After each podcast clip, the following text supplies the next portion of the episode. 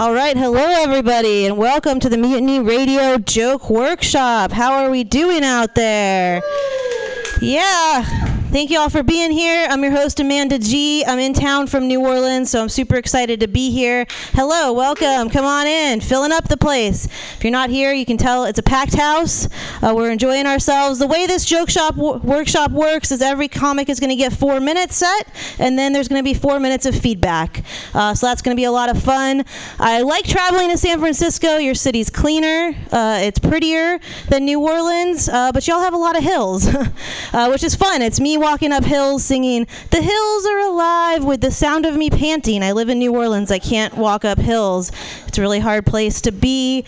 I like drinking. Do we like drinking in San Francisco? Yeah, I know y'all are like weed people, but I love the booze.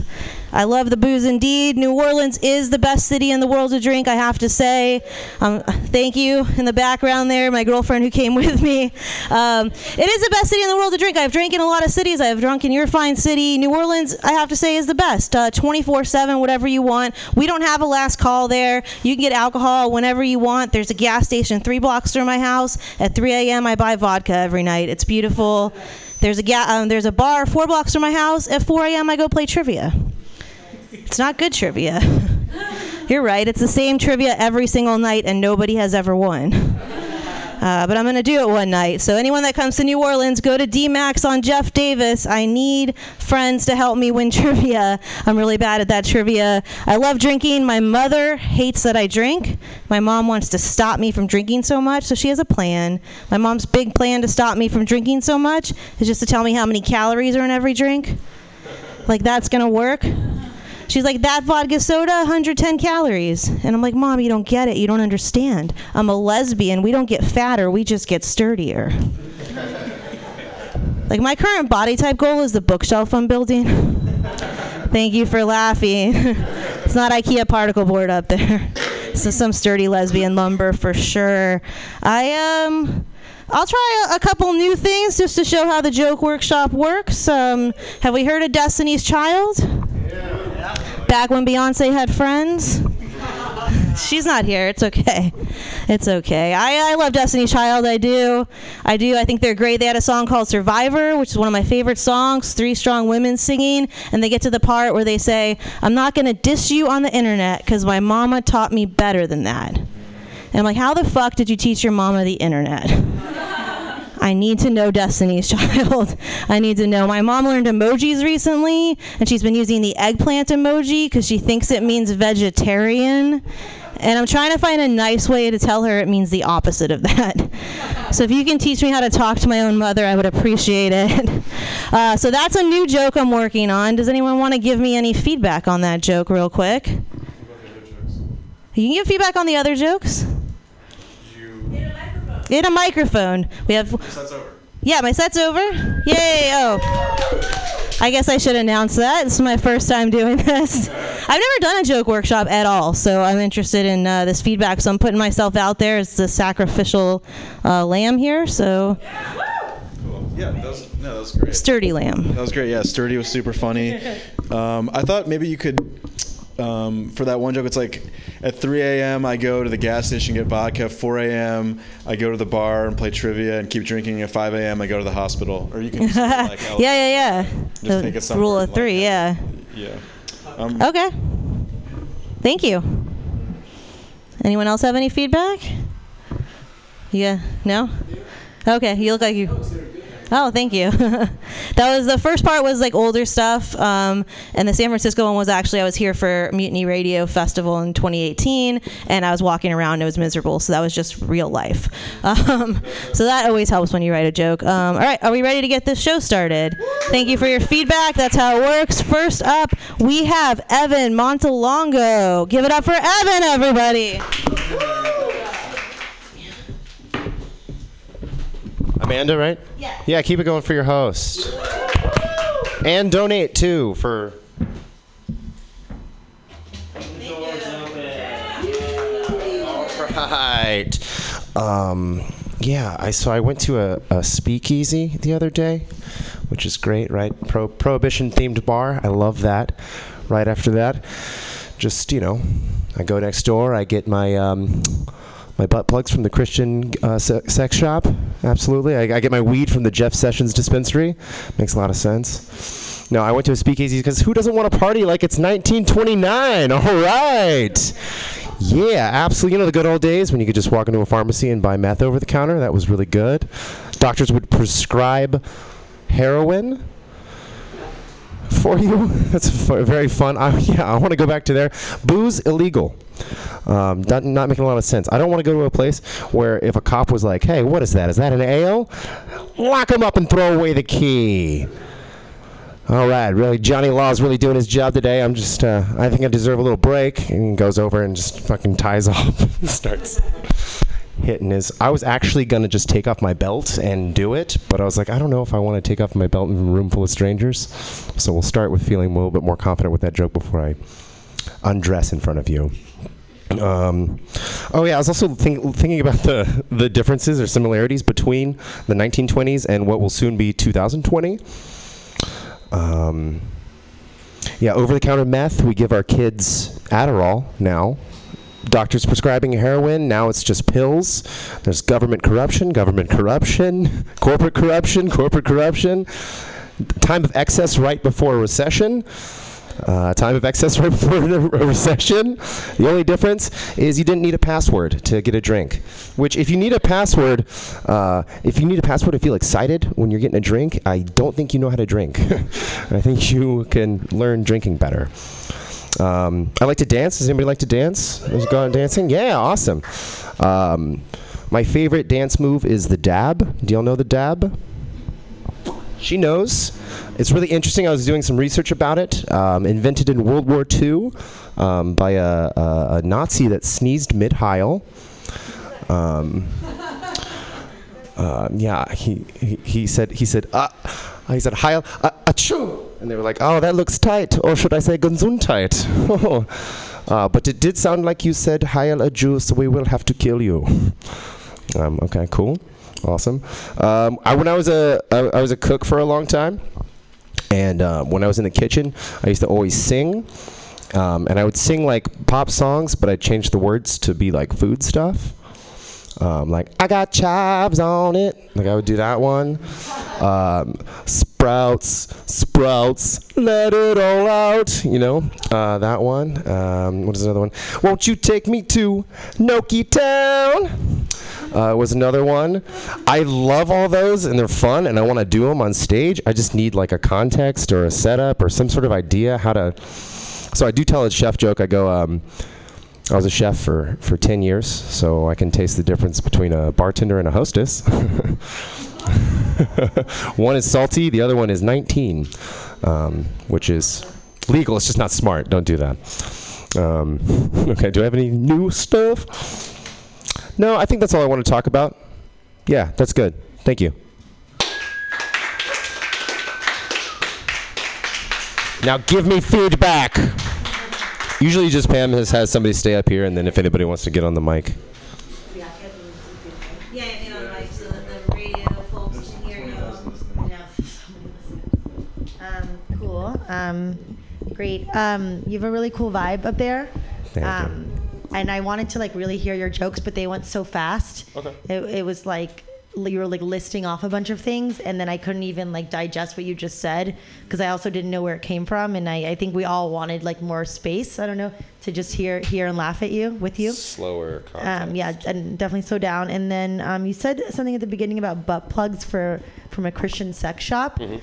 I was wondering if that was the punchline and there was a premise there, because I think that's a funny concept, but I didn't know how we got there. It was like a Prohibition-style bar, like a Prohibition-themed bar, like a speakeasy. I'm just trying to make the, like, what else is that like? Simile. Oh, that's okay. Like, yeah. Okay, like, well, I'm kind of slow, so for people like me, you might want to slow that one down. But I'd also love to see some belt prop comedy when you get there. So. Okay, cool, sweet. That's it. Yeah, I just wanted to second that. Comedy is more so about pauses. If you, yeah. Yo, comedy's about pauses. Yeah. Yeah. If you just if you gave it a little bit more pauses, it wouldn't. Like, I feel like your set would have run smoother. Yeah, I think I was trying to cram more stuff in. Yeah. Try to cram like an hour in 4 minutes. I could do it. Yeah, do that. Yeah, this is like the tiniest thing. I really like your style of joke. Again, I'm saying the speed thing as well as everyone else, but I kind of understand you were rattling things off and just looking for things to throw out. So I've seen you before. You're awesome. So, the whole prohibition thing at the beginning, there's a lot of really good stuff in there. I just feel like organized a little bit more. And I just wanted to clarify. I wasn't sure whether after you was stopped for the ale, it was you doing the heroin or the cop doing the heroin, because the cop doing the heroin feels like the better punchline. Yeah, that's what I was trying to do. But I wasn't exactly clear on the switch. Gotcha. So the cop goes home and kind of a thing. Yeah, cool. Thank you. I think it was your last joke, the hostess and the versus the waitress joke, and I like that joke. And you know, in a lot of ways, whenever I hear that joke, because I've heard you tell it a couple of times, I'm just like, I want you to stay in that world a little bit.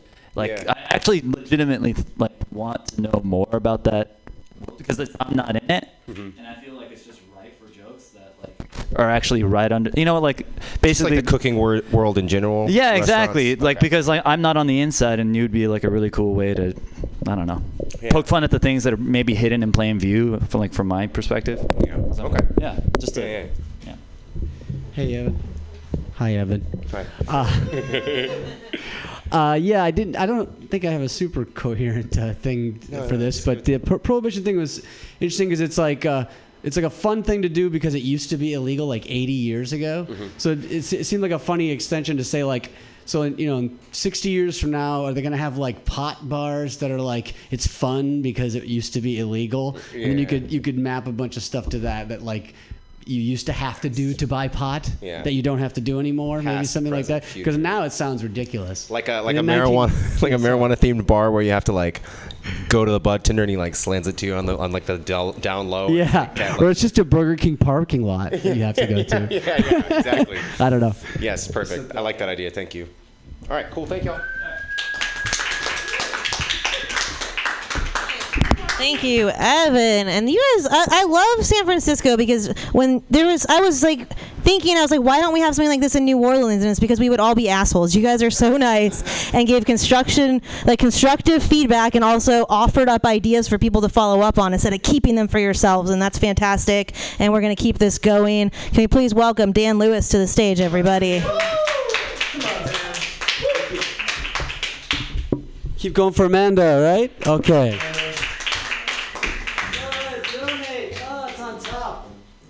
Save some time. Hi, you guys. Okay, listen. What do I have to... I was always wondering my whole life, what do I have to do to get on this morning pooping schedule, you guys? I don't know if you got any morning poopers here, like first thing in the morning? That's right. Thanks for speaking up. I know people like this. It looks like the greatest thing in the world. You wake up, you poop, shower, done for the day. You're just done. You're going to spring in your step the whole rest of the day, you know? Not me, though. It's more like midday or so. So I don't really know when it's going to be or where. And it's wrought with anxiety because of this, you know? And I tried to change the diet up and the coffee regimen and stuff, but I've just had to accept this is the body that I was given, you know. But this, just as I accepted, I realized I don't need to poop earlier. I just needed to be earlier when I poop, about 3 hours earlier. So that settles it. I'm moving to Hawaii, you guys. That should solve the problem. Finally, right reason to move to Hawaii. So I'm. I don't know if you noticed, I'm white. I got a shaved head. It's not a great look, you guys. Sometimes you don't get the benefit of the doubt, rightly or wrongly. I'll just say the worst thing about this whole march in Charlottesville, definitely by far, the virulent racism. But the second worst thing for sure is that it's completely ruined tiki torches for me. I cannot go to the store and buy tiki torches now. It looks terrible. Yeah, I mean, it gets really expensive too. It's because, you know, I have to actually go to Home Depot and hire a Mexican out front to go into Home Depot and buy tiki torches for me. Or else I can buy them myself. That's still expensive because I have to buy a whole bunch of other shit just to make it look less sinister, you know, to go I'll just take these tiki torches here. But also these grass skirts and these Mai Tai glasses and this spit roast. Clearly a luau, you guys. Come on. Got a whole pile of grass skirts out in the backyard now because of that. All right. So, racism I was talking about a little bit. I don't abide racism, definitely. One of the worst things is the tokenism. Like, you know, for instance, somebody will have one black friend, you know, to kind of like shield themselves from looking like they're racist. But, of course, they're, you know, that's a racist thing to do. And that's probably the worst thing, you know. Actually, worse than that is because people know about the whole one token black friend thing, so they'll get a second black friend strategically to make it look like they don't have a token black friend. So now, of course, that's just two token black friends now. Worse than that, these motherfuckers, three black friends, okay? You're not fooling anybody, pal, okay? I actually asked a friend of mine about this the other day, and I said, how many black friends do you have? And he goes, I don't know, man, a bunch. This is the kind of fever pitch this thing has gotten to. This guy has completely lost track of how many black friends he has. Tokenism of the worst kind. I mean, he himself is a black guy, but I can ask him that, okay? We're friends. So it's not that big of a deal. All right. Last thing. Is there a light? Did I get a light? I'm sorry. There's usually like a horn that goes off. Oh, I'm sorry. Okay, sorry. Never asked that, I've learned. Okay, yeah. So I'm pretty far from I'm really far from a global warming denialist, climate change denialist, you know. But you got to admit that if we have to colonize Mars, it can be really difficult to explain to our grandkids what we're doing there, you know. Like, Grandpa, why do we have to leave Earth? So, well, you know, you see, over the course of about 20 decades or so, it got 4 degrees warmer. So we had to leave. Let me tell you, kiddo, it was a real hellhole. So we had to come here where it's everything is one color and it's negative 100 degrees. Yeah. Well, you know, we're just gonna ruin Mars too, though. You know, like we're gonna find out what's ever buried there. We're gonna dig it up, burn it, and before you know, the temperature is gonna shoot up to negative 97. We'll have to go to an even shittier place. That was the last one, you guys. Thank you. Yeah. I missed something there, but okay, sorry. Hey, what's up, dude? Hello? Yeah, hey. Sorry. Hi. So, your white supremacy joke with Charlottesville? Yeah. I feel like you can make that punch stronger if you pointed out the fact that you look like a skinhead right near the punch. Which part of the... Yeah, so like when you talk about, you know, Charlottesville, the worst part is racism, but the other part... buying tiki torches. Yeah. And then you can be like, you know, I look like a skinhead, so it looks even more sus. Okay, yeah, I can bring that back up. Yeah, if it helps the, Yeah. Okay, but cool. Good set, though. Thank you.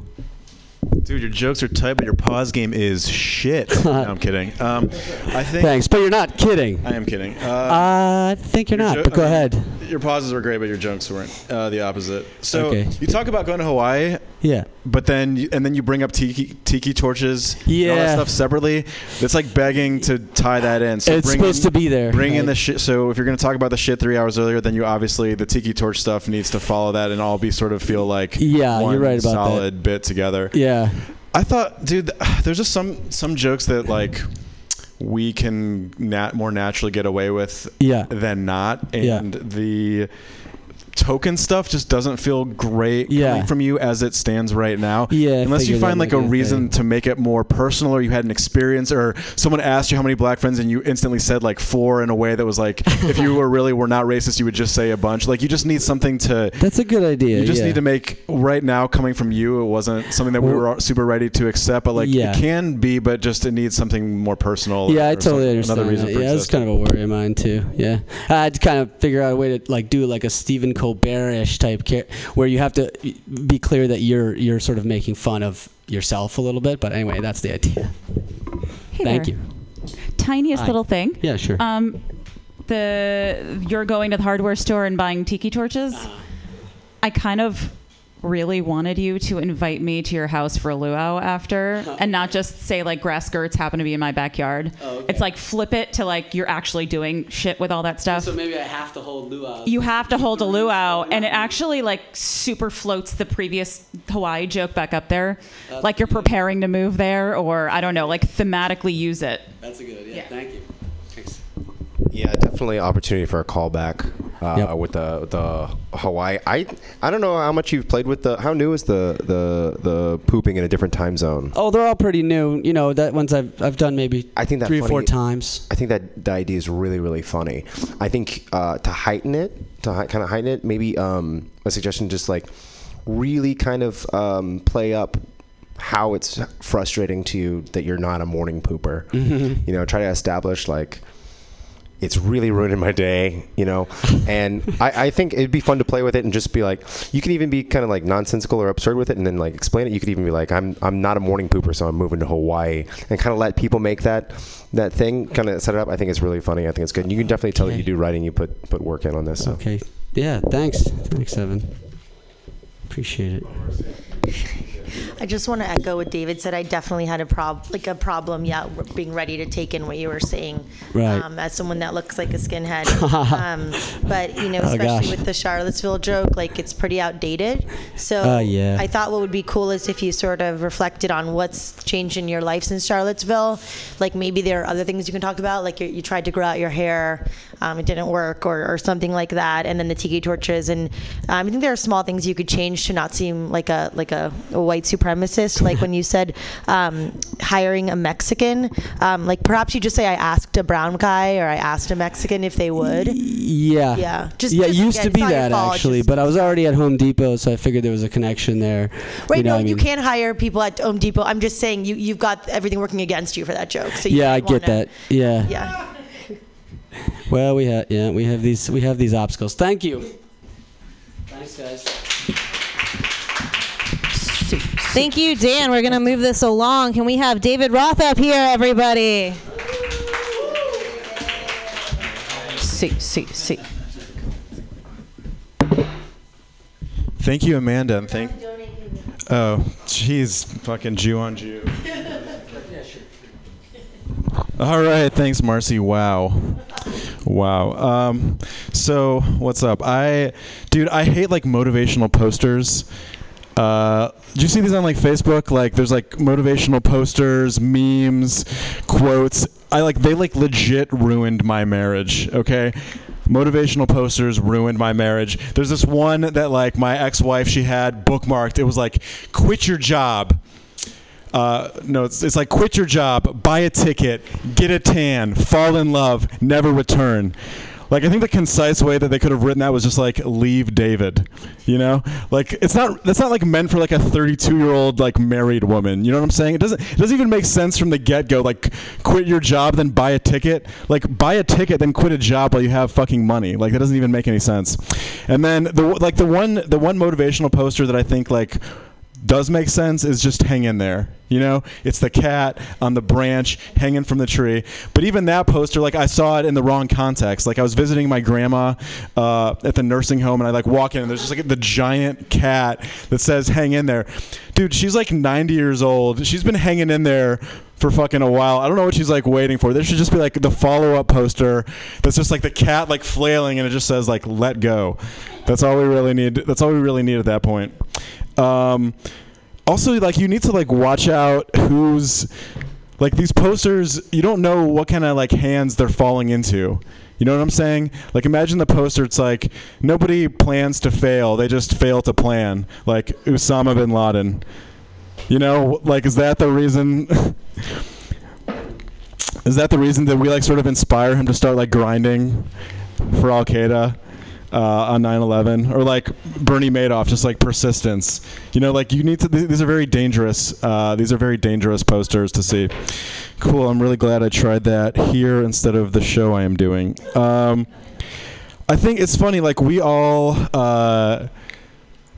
want people to do well, but not too well. You know, like if your friend's like, I got a new job and you know I'm making like $60,000. You're like, awesome. You know what? Good for you. That's amazing. But if your friends are like, yeah, I got a new job and I'm making $600,000, you'd be like, fuck you, dude. Fuck you. Okay. It's true. We don't want, there's something about, we just want people to be doing okay, but not great. Let me see. I feel like, do you guys get like jealous of your friends on social media? Everyone's kind of like jealous. I feel like we all have people that are doing like really well that we're following on social media. I think what would just make everyone relax a little bit if there was just like someone on social media that was just like always doing like worse than you. You know, someone on social media is just like, hey guys, check out, like, hey guys, I'm on Frontier Airlines to Des Moines. Like, aisle seat, motherfuckers.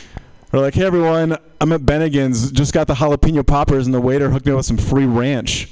What? Let's see. I'm feeling pretty confident about these jokes.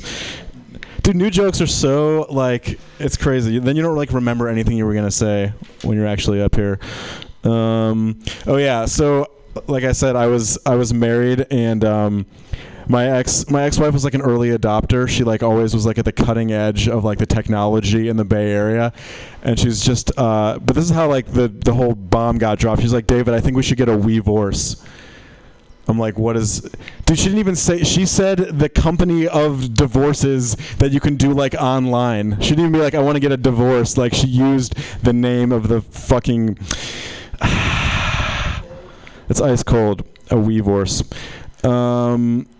Let's see, what do I do with this 20 seconds and salvage what's otherwise just a fantastic set that needs no notes because the laughs are just coming. You just can't hear them at home. All right, I'm good. Thank you guys, David.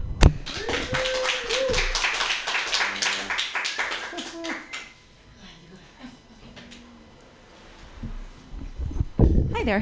What's up? Hi. Hi. I feel like in general my comments have to do with your sort of lack of more context to sort of cushion your punchlines. In that I really liked a lot of them. Like for example with the posters at the beginning, if you had just sort of given me like one or two or three like examples of those normal ones because I was finding it hard to like pinpoint that's the motivational thing that I've seen a million times online. That's good. And also with the success of your friends, you know, 60,000 versus 600,000. But I feel like you just said, you know, how this happens, but it's like, how about more personal? Like, I hate that I am like this. Right. Okay. And wouldn't it be great if I could somehow spin like, okay, he's making 600,000. How do I get something out of him or something? You know, like use that as a cause and effect. Right. And then the last one, you know how you said your wife was an early adopter? You know, maybe give an example like a rule of three. She was the first to do this. She was the first to do that. And also, she must have been the first to want a divorce. Like, were you the first of all of your friends with the we-vorse? Because that's really funny. Right. But it was like a one-liner and really sad. So, I don't know. I'm just giving ideas to cushion the jokes. That's super helpful. Awesome jokes, though. What's up? Hey.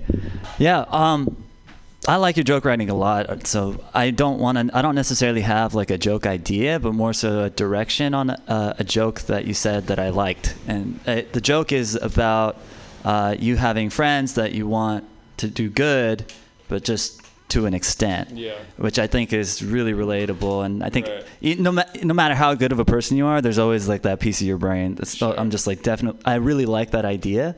To me, when you were talking, I went like, oh, like, you know, if somebody's doing good, that's awesome. I want my friends to do good, just as long as they're not doing better than me. Doing great, or right? I don't know. Like I was just like, I think that's what my limit is. Like that's when it starts to turn into jealousy. But maybe that's not really a joke. That's just something. Right. Maybe just find out what that point is where you go from like it's like 60 grand, cool, 80 grand, okay, 100 grand, die miserably, and or just some sort of thing that okay, cool, thank you. It's helpful. Hey David. Hey Marcy. What's your name? Iren. I agree a lot with the context, but I think you know that because these are just your like beginnings of jokes. Like with the motivational posters, if you had just started it with the thing about like, I don't know, what people like shouldn't be able to just buy motivational posters. You should have to apply, like if you're working at McDonald's, because the world has gone mad because like, and then give the three examples of like your wife and the old person's home and whatever. I think that's a really funny concept and something that probably none of us have thought about, but we needed that first intro to catch it. And then the okay, not great. Yeah, everyone really likes that, I think, because it's like relatable, and so you can keep going with that. I don't know if you know what tall poppy syndrome is. You might want to look it up. Tall poppy? Tall poppy syndrome is that it's Australian, where people, for some reason, don't want people to do better than. And I think if you went with like an American version of tall poppy syndrome, and meaning like we're worse people, I think that could be a really great thing. Or you could give examples like like Californians, you know, we don't want Shake Shack burger to be great because like that would mean In-N-Out isn't the best, or like you just want it to be okay. I don't know. That's what I wrote down. And then yeah, the Weevorce, I totally agree. Like if you, it's almost like the word Google, right? Now that your wife's using it. So I mean, because this is Tech Town, I think people would like laugh a lot if you just gave a lot of those examples. Cool. Cool. That's it. Thank you. Cool. Thanks, guys.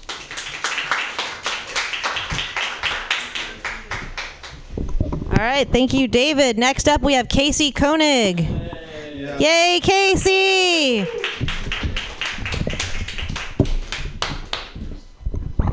You guys ever go to Mutiny Radio and not have $2 to $5, but only have a $20? Whew, man. I think I'm going to actually run out to the store and come back with some change, but happy you guys are here. Thanks for being here and hanging out with me. Oh, I should record this just so I have my own way to review it. So my name is Casey. Hey, how you doing? Hey. A little bit about me. Despite my hair, I actually have a wife. It's it worked out for me. I got married a few months ago, which was nice. Yeah, thanks for the support.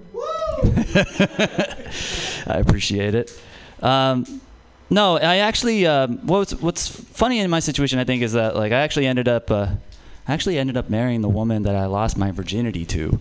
Whoa. It's a real thing. Yeah, we dated since we were teenagers, and whenever I tell people that, you know, they're always like, "Oh, are you religious?" And it's just like, "No, I'm just grateful." Like I just appreciate her doing cool stuff to my body for so long. Just write it out. It's amazing. She's a good person. I don't know. Felt good to me. But emotionally and physically and everything. All right, I'm feeling weird now. This is what happens when you open up too quick. I actually haven't had too many sexual experiences with lots of people anyway. I have had, however, some gay experiences, mostly out of loneliness. I don't know if that's ever happened to anybody before. When I was in college, it was like my first semester, and I didn't really have any friends. I was kind of hard up, and I met this guy in my art class, and he was just like, "Casey, you're a cool dude," and I was like, "Thanks, finally." And he goes, "You want to come over to my place later tonight for a party?" And I was just like, "Yeah, man, that sounds awesome. I'll go to your place for a party." Yeah. And so later that night, I drive over, I knock on his door, he opens it, and there's nobody inside. And I was just like, "So where's the party?" And he's like, "This is the party." I'm like, "Oh, okay. So what do you want to do?" And he's just like, "Well, I was thinking maybe we'd watch a movie together." And I was like, "Oh, like maybe like 300 or Fast and the Furious?" He was like, "No, I was thinking more like Under the Tuscan Sun." And oh, you guys don't know what it is either. Well, yeah, I didn't know what it was, and I was just kind of like, "Yeah, why not? Just two bros hanging out, watching a romantic comedy together. Let's do this." So I walk into his apartment, and it's like crazy small. It's one of those places where it's just like a refrigerator, a bed, and a TV, and like that's it. Nowhere to sit even. So he actually goes over to the bed, sits down, and goes, "Take a seat." And I'm like, "Yeah, okay." Like just, you know, tension building a little bit. And we're sitting there watching the movie. Things are going good. And then at one point, he puts his hand on my knee. And I didn't know what to do, so I just kind of tried to play it off. I was just like, "Hey, man, this isn't an action movie." And he goes, "No, this is an action movie." Right? Yeah, that was such a great line. I think back sometimes, like, I should have let him fuck me, right? Right, Dan? Yeah, right. It's so nice. That's mostly what I wanted to share. Thank you for being here, and bye.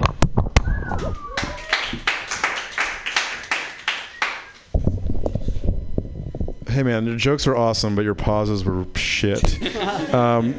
So I guess the question on everyone's mind for the part about your wife is she the first and only sexual experience that you had? 'Cause and if she is or if she's not, you should you're gonna want to clarify that, because I think we're all sort of, if you basically marry the person that you lost your virginity to, we all have questions, and when we have questions in our minds, it's harder to laugh and focus on the rest of your jokes because we want those questions answered. Yeah. And then also it just seems like there's opportunity, like if it seems like everyone feels bad for you for that, but you feel good about that. And then I think that's like an interesting sort of tension. Like everyone feels like everyone is like, yikes, like you didn't really have any that much experience in life, but you're like cool with it. I just think that's something that you could address and talk about. Yeah. If we feel bad for you. And then like the gay experience, I feel like you should be like a little bit more, just have more emotions about it. It's crazy. Yeah. It's fucking crazy. And you just sort of delivered it a little nonchalantly. Okay. And also it's like, so it's not really that I'm gay. It's just like, I'm kind of a polite person. Like I'm just waiting for when there's a party and there's no one else at the party, that's a crazy moment, and like slow it down, you know, and let us, and you need to be more skeptical, and you need to take the role that the audience is playing a little more, like what the fuck is going on, and just I think like, okay, the contrasting emotion of what you're thinking and what this guy's thinking and how it's all going to play out, because right now it's sort of just told in this way. Do you mean me like as a storyteller in this moment be like feeling the emotion of the story, or as in like trying doing like when there's dialogue I act out I think the you emotions? Can do it while you're as the storyteller, just be like, and there's no party and that's weird, like everyone's thinking, okay, that's really weird, and you can just, it'll be a cathartic release, be like, that's pretty weird, right? Yeah. Like because that's not a party, this is a date, like it's a gay date, right? You know, like I think just like I think the term in improv is like straight manning, like just give us the straight explanation of what you're talking about, and that'll be funny because it is a very ridiculous scenario. Awesome, thank you, that was good. I liked one of the things you said, reminded me of saying like it's like I'm not bisexual, I'm just devoid of homophobia and super polite, you know. So you want all of your gay experiences are based on that. I don't know. There was just a side note though to what I was going to say, which was the I thought something was coming with the movies that you chose, because you said Fast and the Furious or 300, and then in my head, you know, 300 has it's pretty well known, very homoerotic subtext, you know, sort of quality to it. I did not realize that. I thought that was the turn in the joke, and then the Tuscan Sun was. Oh, okay. So you could say something like possibly like, you know, Fast and Furious or 300, and you go, how about Tuscan Sun or 300 in a different way? Okay. Or something, you know what I mean? Like, yeah. Both 300s. Anyway. That's great. No, does everybody agree, like, feel that 300 is kind of a gay movie? It's a very gay movie. It's a bit. You want something that's absolutely on, like, Terminator. What's the okay. I'm trying to think of what's the straightest movie ever, guys? Die Hard. Die Hard. Maybe the Mountain Man movie. Trying to quit you.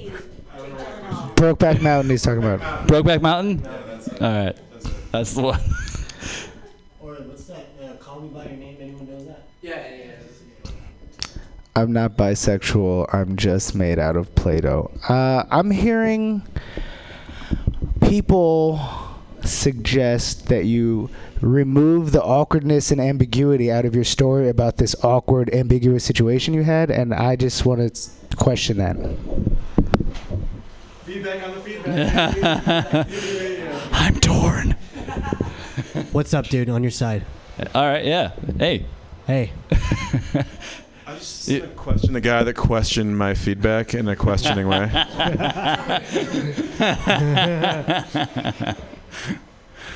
All right, so I'm actually here to question his feedback. No, I'm just kidding. When you said, no, I'm not actually... or something. I'm just grateful. Mm-hmm. Like maybe you, that's a good setup.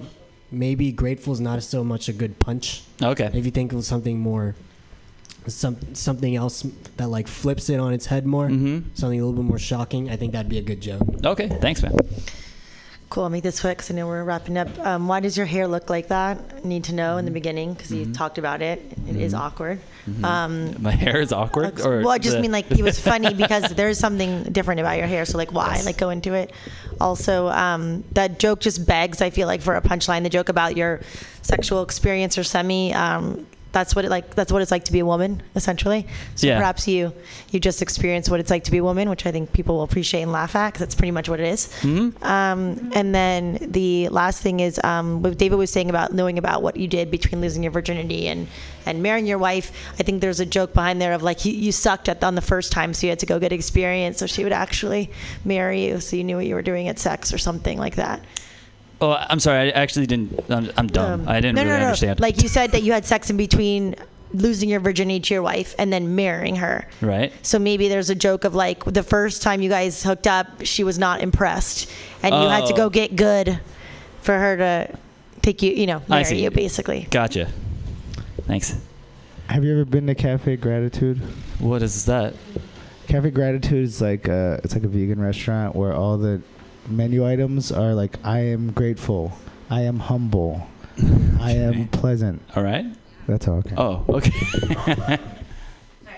All right. Thank you. All right. Thank you to Casey. Next up, we have Erin Hodes, everybody.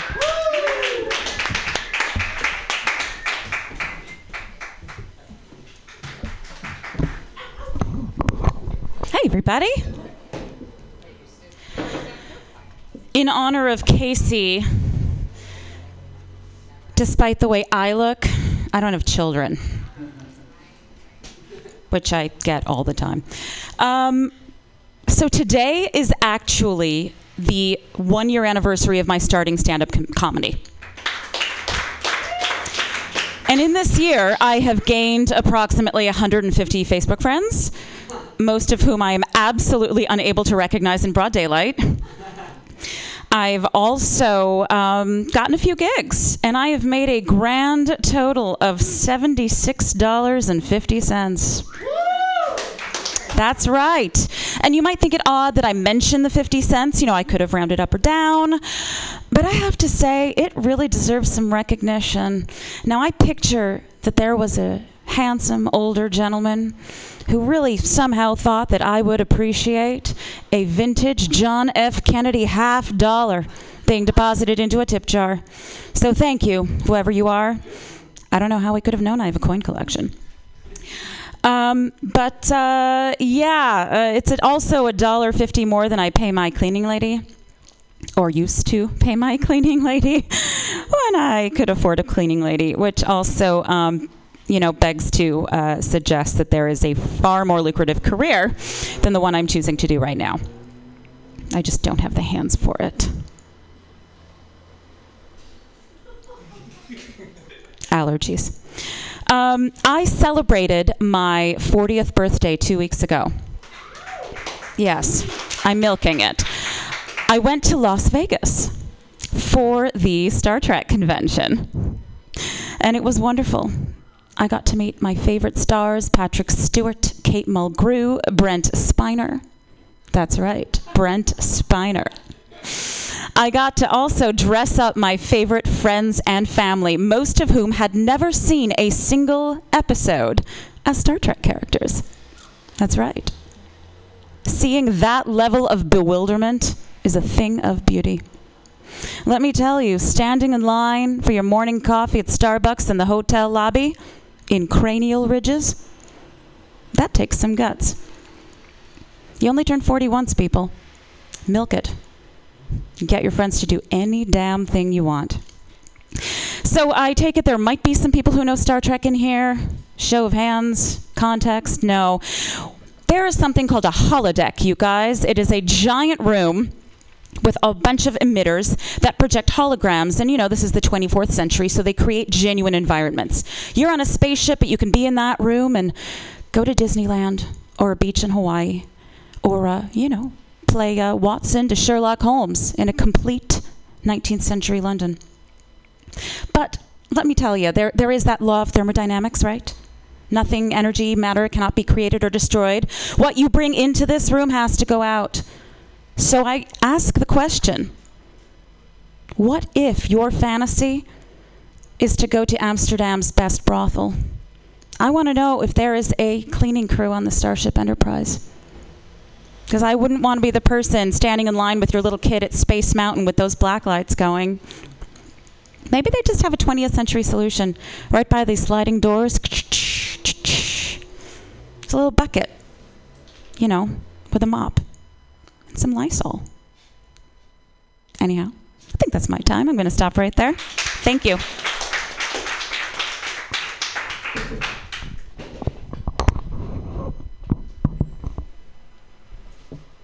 Hey, hi, sorry. I'm sorry, I forgot your name. Iren. Okay, yeah. Sorry. I liked your flow is really good with the the general flow of it is really good. I feel like a lot of people are always like you don't have any of that going on, which is great, you know. So cool, thanks. That's cool. But I want to mention about the joke about the Kennedy $5. I really like that joke, and I wondered if maybe you could add. You can go like, I didn't know, because you mentioned being a coin collector in the joke, just as like a tag to it. It'd be fun if you said like, I'm kind of holding out for a buffalo nickel, maybe a doubloon once in a while. Do you know what I mean? Like, say like, that's a good idea. You'd rather just get some really, really, really pricey coins. That'd be cool. Nice. I mean, I don't know. I couldn't think of any other expensive coins other than the buffalo nickel. Three-legged buffalo. I don't know. Oh, how about something political? I could be waiting for that Harriet Tubman $10. I don't know.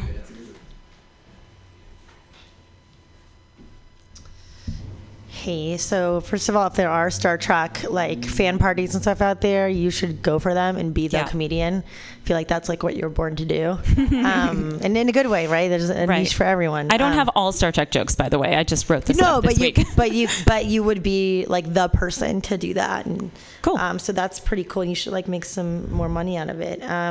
Also, but for when you're not in those environments, like I don't know Brent Spiner, I don't know what a cranial ridge is, so unfortunately you're going to have to tell us because I couldn't get the joke. Okay. Unfortunately. Cool.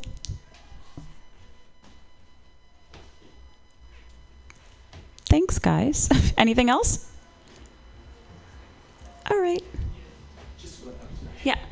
No, this is just more of like a general discussion point.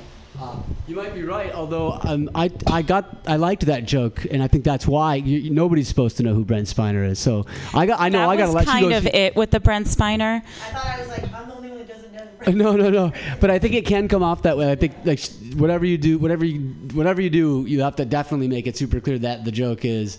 I happen to think like, oh, Brent, that's a funny joke, but I could totally get if you didn't know him. Like I was such a geek that I expected everybody to know, and I was like, oh my God, you guys! You got to make sure that doesn't happen. Like it was George Clooney, but Brent Spiner. Yeah. So you could pause it and be like, oh, you don't know who Brent Spiner is? Right.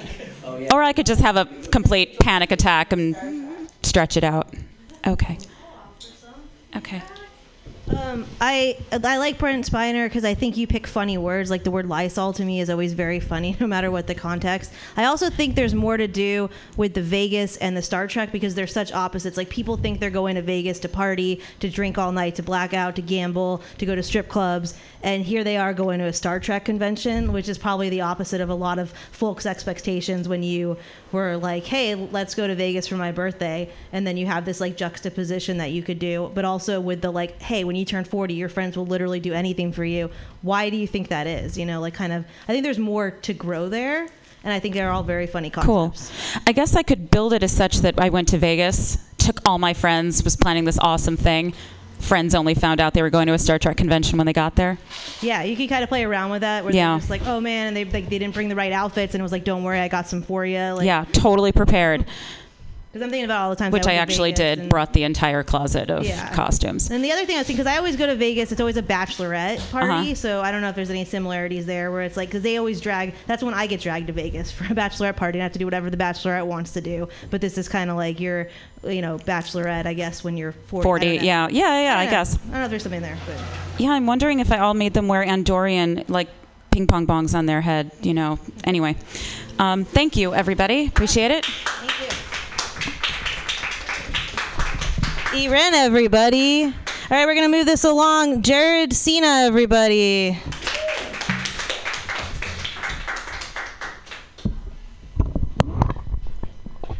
right, how's everybody doing tonight?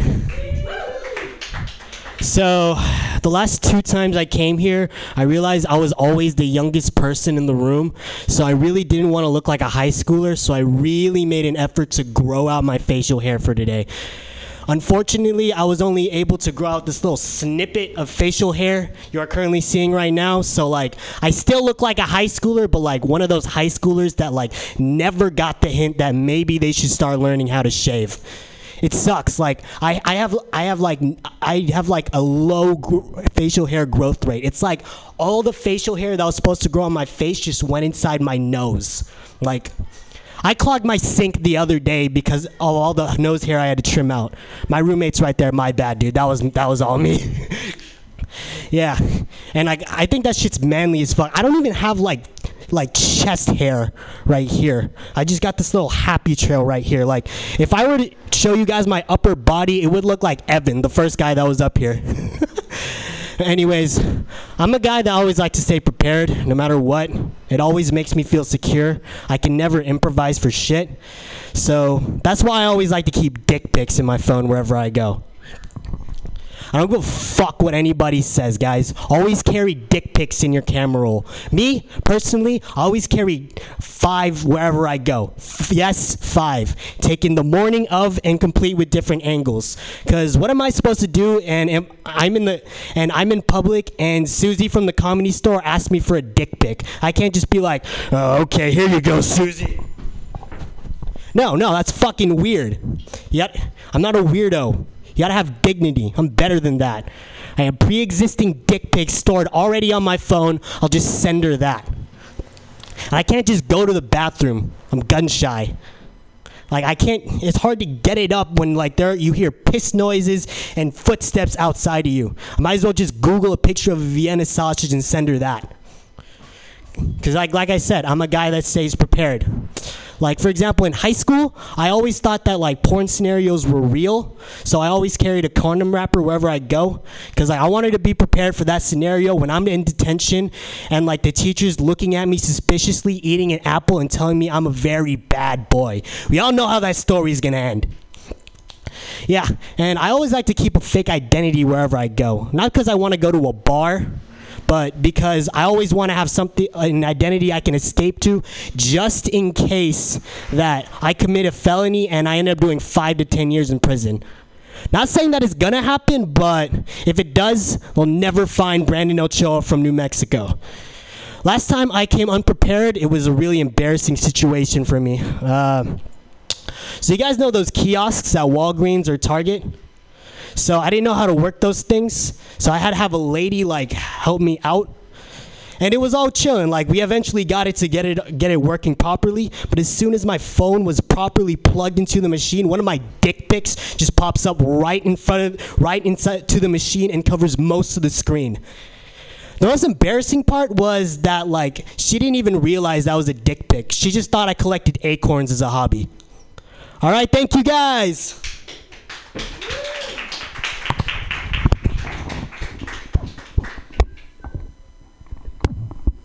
Any thoughts?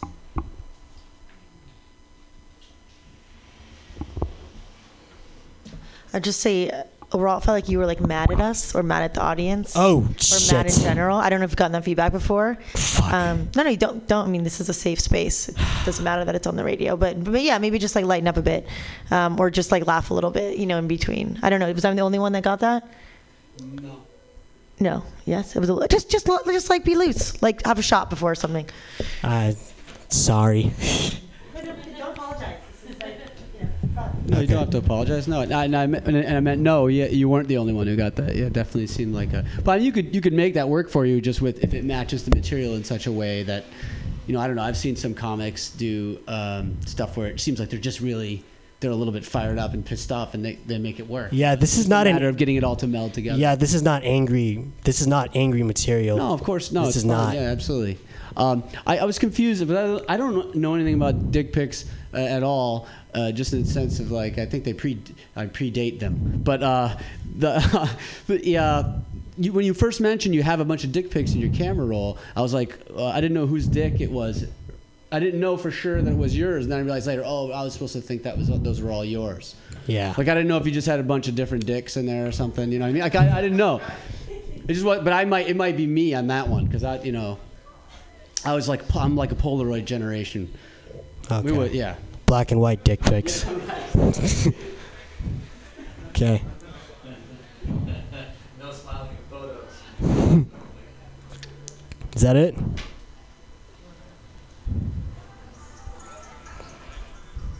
This isn't a criticism of the dick pic joke. I feel like it, I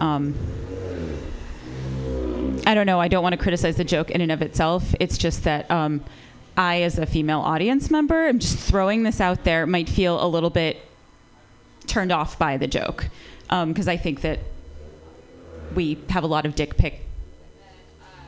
I'm going to stop there. I don't know. I didn't want to say anything, but yeah. Okay. So it made me feel uncomfortable because, and not in like a Me Too safe space thing. It was just, it just seemed creepy, because I don't know if somebody at, the Comedy Store or whatever is going to ask for a dick pic. And like, I don't see that being a realistic scenario that anybody would ask you at the door for a dick pic instead of, I don't know, like your cover shot. Or no, the whole thing was like, I'm just trying to play a character where like, I'm just thinking like, oh, I got to be prepared in case someone asks me for a dick pic. And I think that is actually the source of it, is that you're playing a character and you're not playing yourself, or at least being that. And so I don't know. I feel like it would be more genuine if you actually had experience with a dick pic. I don't know, but the character that you put on, because you're super friendly, like you've been popping around, I love your feedback, and then your first joke was all about dick pics, so I just wanted to throw that out there, that I don't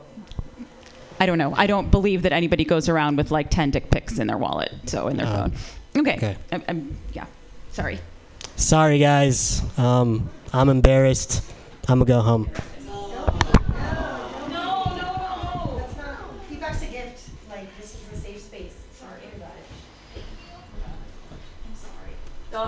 Can you hear me? No. Can you hear me? That was Jared, everybody. No, I think you came out with so much energy when you first started your set. Okay, never mind. I guess you can't. You can't hear this. Nobody can hear this. Wait, something. Can you hear this? I don't think you can hear this. No. You can hear it. Okay. You can hear the microphone? I can hear you. Yeah. Oh, okay. Are you giving feedback? Huh? Are we giving feedback from back there? Well, sometimes we get feedback, but I was just going to say about the dick pic that you're an awesome comedian. It's just getting to know you as the person more. That's all. I mean, you know what I mean? Like, so anyway, that's all I'm going to say. Yeah. Yeah, that's all. We just want to hear more about you. And like I said, I think you came out with your first, like, hey, how you guys doing? If I felt like we were in a crowd of like 1,000 people, and I felt like really good with that energy, and just it's hard to keep that going through the whole set. I can't do that myself. So, it's one of those things. But I think you did a great job, and just keep on coming back. That's what this all is. And that's why these joke workshops are so important, because if we all went up and had our first set, like none of us would probably be back here. But it's all about just working that shit out and just going and doing it over and over again and trying different punchlines. And listening to the feedback, because that's helpful. I mean, I got feedback today on a joke I've been telling for 3 years, and I love it. I'm so excited to go and write that. All right, we're going to keep this. Oh, great. Great, awesome, good. Leave with that positive feeling, and we're going to keep that positive feeling going for Jacob McHenry, everybody.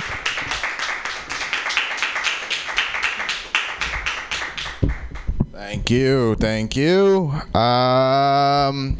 Today's been cool. I spent it. I was supposed to get some like shit done in my life, but I didn't. I watched Maury instead, which I'm convinced now. If you watch that show, you can't have a productive day afterwards, man. Like, no one successful watches that show. Like a Bill Gates or Warren Buffett doesn't watch that show and then do. Like, brokers a $1 billion, $1 million deal. Like, the most you can do after watching an episode of Maury is, like, buy a lottery ticket or a couple of scratchers, you know? Otherwise, you got to be back in your seat for a little bit of, I always forget this show that I'm going to reference on that one. I found out a cool little thing though, about Maury. He has a 30-year-old adopted son. Adopted him when he was a baby, which I think is kind of awesome. Not that he adopted a kid, but for the fact that there was a day Maury had to tell his child that he's not the father. You know, and I feel like he must have done it in the most Maury way possible. Sat him down. Then he was just like, brought out an envelope and said, you know what, the results are in, you know. Did it right in front of all of his families and friends, you know. All right. Maury, I don't know why he keeps on doing that show, because he's got millions of dollars in the bank, you know. He doesn't have to do another episode for the rest of He's 80 years old. He doesn't have to do another episode for the rest of his life. Which I searched for the reason why he keeps on going on, and the only thing I could come up with is he really cares about bringing black families together, one paternity test at a time, though.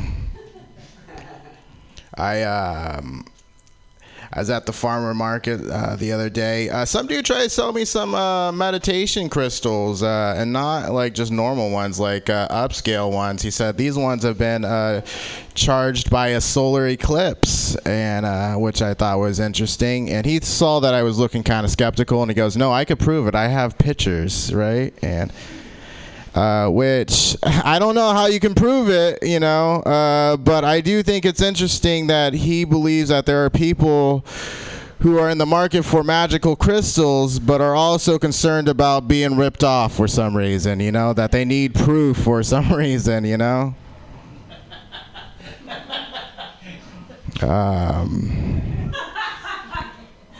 I've been shopping online. I shop for everything online now. I do groceries. The other day I was looking. I was trying to buy some water online, and I was about to buy this one water, but then I noticed its review. It had a 2-star review, bottle of water, and I was like, you know what? I'm not gonna take a chance, you know. And I went in. I started looking at other waters, but then I thought, this is why everybody hates us, you know, like.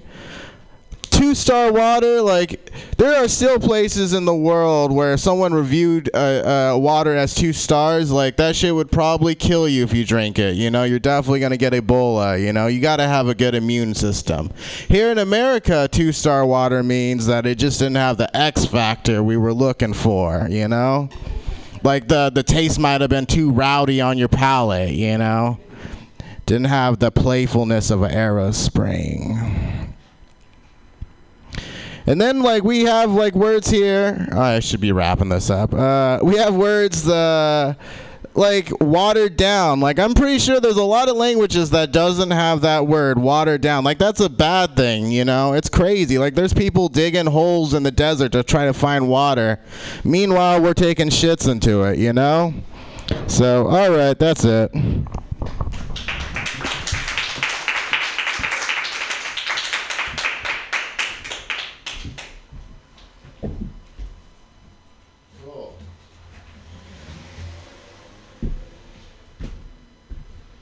All right. Like, I haven't talked to enough about these jokes. No, but it just occurred to me the what was the water thing. I really want you to use the word mouthfeel there. I'd be like, doesn't have the mouthfeel that I like, which is a good wine, kind of a douchey wine term. I'm sorry for any enophiles out there. All right.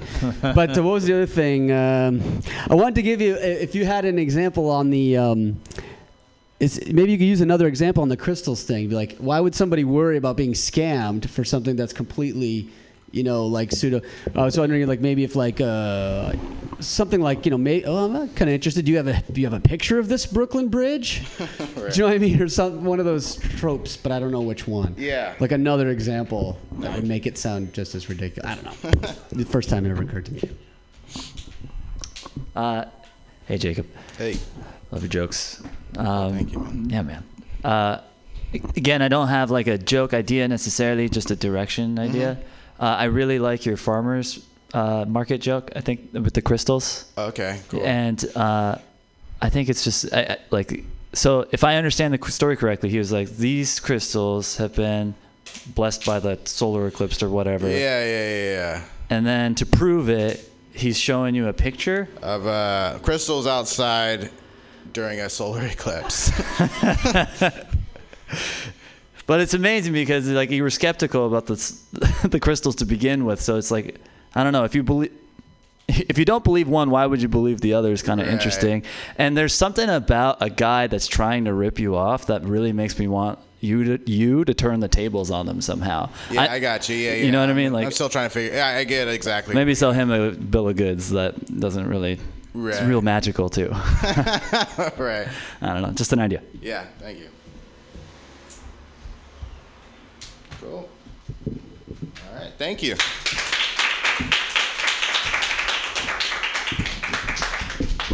All right. Thank you, Jacob. We just have a couple more folks for you. And this next lady has been really great at giving feedback to everybody. So I hope everybody sticks around and gives feedback in return. Give it up for Marcy Rogo.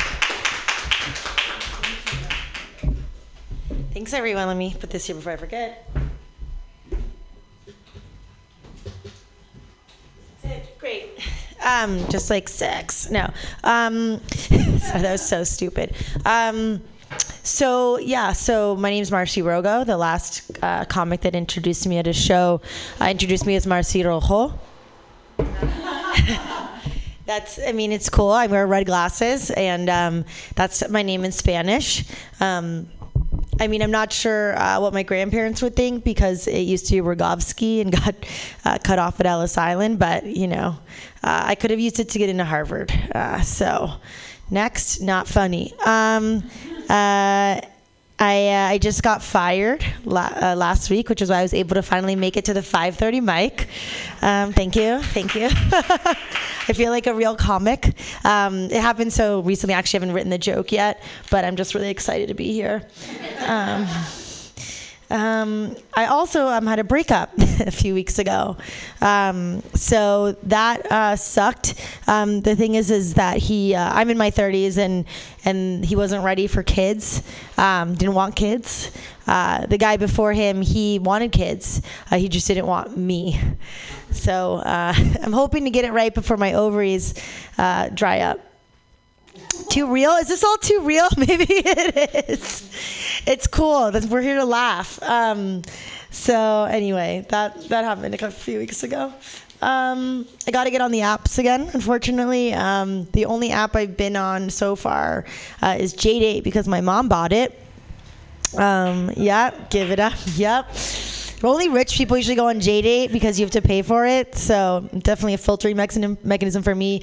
Although I've had to, and you'll get this, there's a new, you have to come up with sort of rejection lines. Again, I'm big on feedback. I'm big on answering people. It's a respectful thing to do. I'm not a big ghoster. So the new rejection line I've been using on J-Date is, I don't want to be a widow at 40. Put that together. Only like 70-year-olds are messaging me, basically.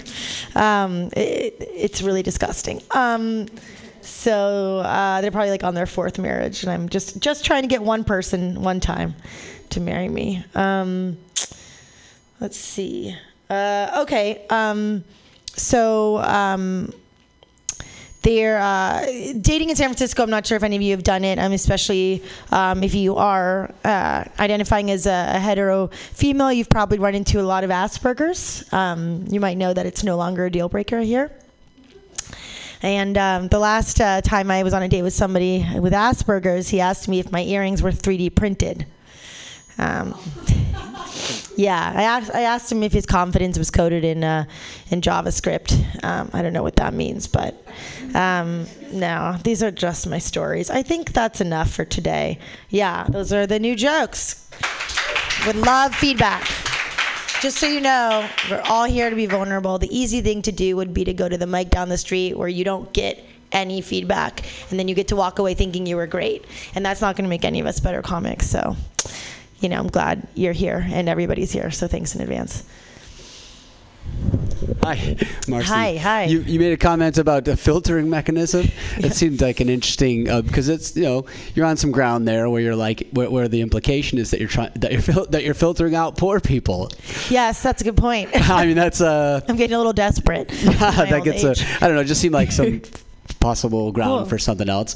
But the other thing I thought of was, oh gosh, it just escaped my memory. I don't know if you always plan on doing these jokes back to back, but you did a thing about getting fired, and then you got an applause for it, which kind of, I think the way you say it will sometimes generate that applause. But then you said about 30 seconds later that you got dumped, or you got, is that what it was? I'm sorry. I broke up with my boyfriend. I should have just said got dumped. It's like the same as getting fired. My pride is like, don't. That was what I was going to say. Like, you're like, why aren't you clapping for that? You know what I mean? Like, they clap once and then nobody clapped for the second one. But I should listen. What's the difference? You got rejected from both of them. So I don't know. I'm on my A game right now. You're on your what? My life is awesome right now. Okay, yeah. That'd be a fun sort of thing to work with the crowd. I don't know. Thank you. Thank you for that feedback. Oh. Don't hurt yourself. I really liked your set. I like that it's so honest and vulnerable. I will say, like, when you said that your ovaries, before your ovaries dry up, I think there was an opportunity there to say, like, ovaries dry up, like, and then make some sort of metaphor, some sort of, you know, comparison to something else. There's, like, a harder hit that could be there. Yeah. Yeah, and then when you say, like, only the 70-year-olds are messaging, I am not on J-Date. I would love more about J-Date. I would love more about that up top, like, kind of like what your experience is with, like, who you're getting on there, just to kind of, you know, have that framework for those of us that aren't, like, make us feel like we're there with you, and maybe you're excited about it, maybe your mom paid for it and you have access to a thing that you wouldn't have without your mom, and then you're just getting all these 70-year-old dudes, and then you tell them, like, I'm not looking to be a widow.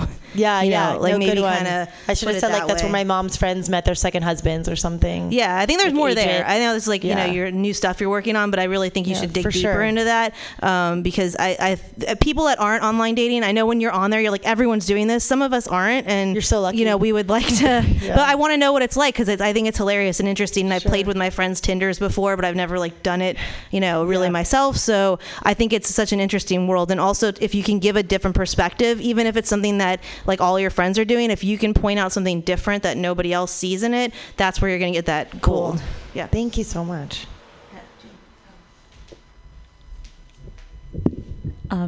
I really loved the set. Thank you. And I don't have really specific feedback, but I feel like everything fit together very well.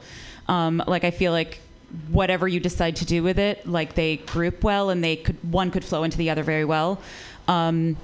J-Date context would be great. I actually know people whose grandmothers paid for J-Date. Yeah, actually, it is real.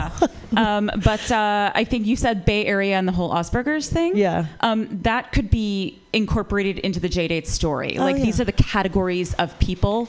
You do live in San Francisco in any case, so it's like the 70-year-olds and then the ones who ask me if my jewelry is made by 3D printers. You know, it's like a really good call. Yeah, and then maybe throw away.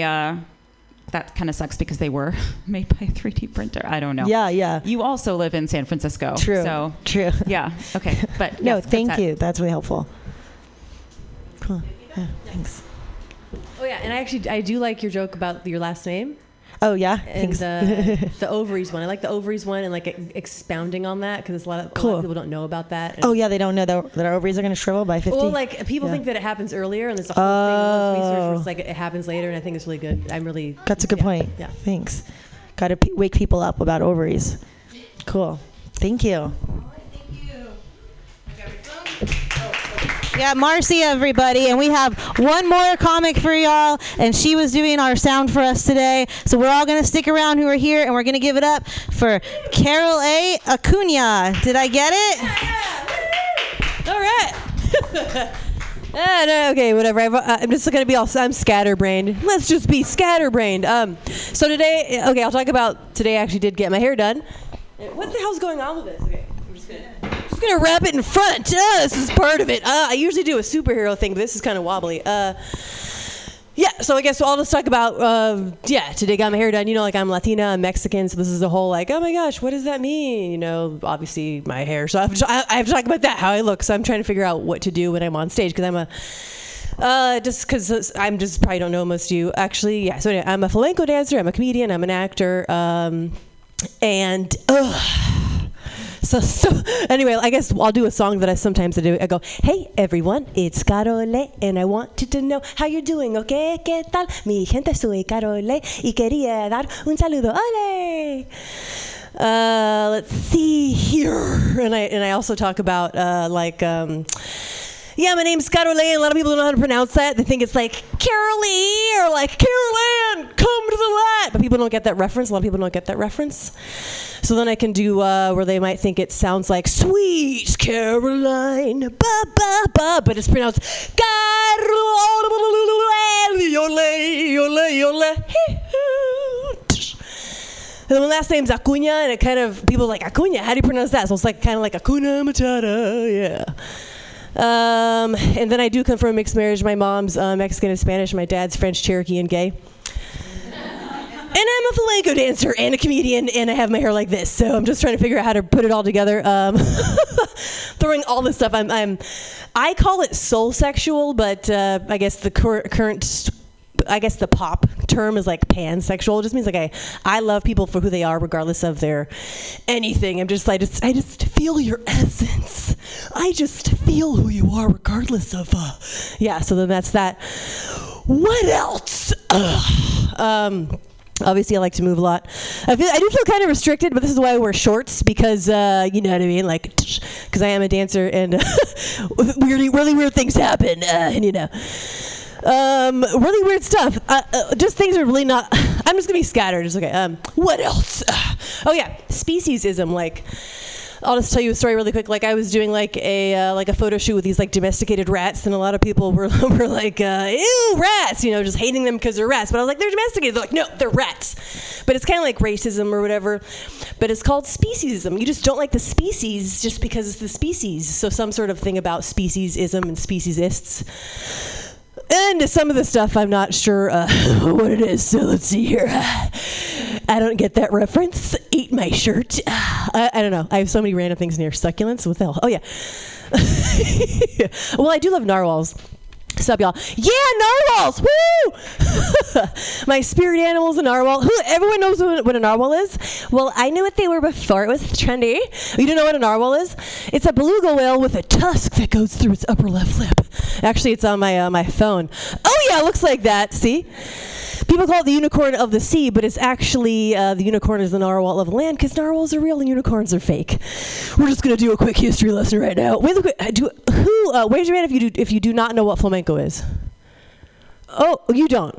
Okay, I'd just like to get a consensus. Oh, no, it's a dance like Spanish gypsies. They started in the Middle East, went through North Africa, and wound up in Spain. So anyway, I'm talking really fast because I have so much material. But here we go. Who knows what's happening? Here we go. And good night. And scene. Okay.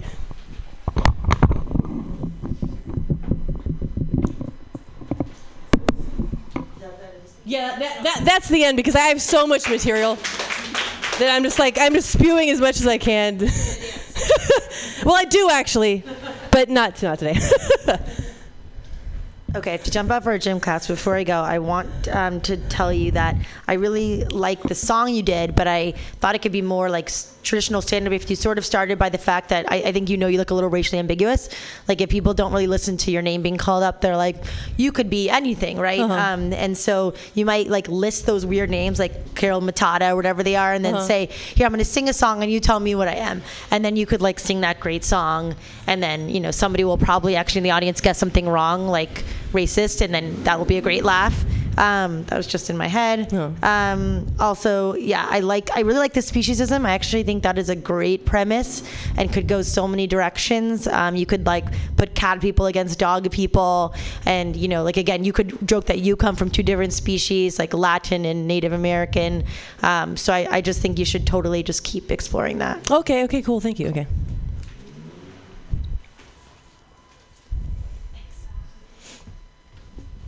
I think you have a really great energy, and you're all over the place, and that's great. The speciesism thing, I always think, and probably because I'm a lesbian, but I always am like, men are a different species, so uh-huh. maybe you can like play around with even like the gender roles of those kinds of things. Okay, yeah. And then with your, I love the joke about your dad being whatever he was and gay. Uh-huh. That like came out of nowhere, and okay, that was like really set up really well. So I don't know, I just really enjoyed that part. Okay, thank you. Okay. See you. I love your energy. Oh, thank you. It's so great to watch you on stage. Oh, so it was a bit scattered, but I just wanted a second. I love that joke about your dad. Perfectly set up. Just perfect. Okay. You could stick it in any set about your identity, you know. And uh-huh. It's a nice module. Okay, thank you. And I was wondering if you ever had a sort of stand-up sort of scene including a dance. Yes. Like have you had like flamenco with words or a joke built within it or around it? Because uh-huh. I figure that you are so physical that if you did occasionally dance on stage, that there was something to incorporate about your identity, how you introduce your name within the context of a dance. Oh yeah, that's interesting. Okay, yeah, thank you. Anything else? All right, thank you. Thank you. Thank you.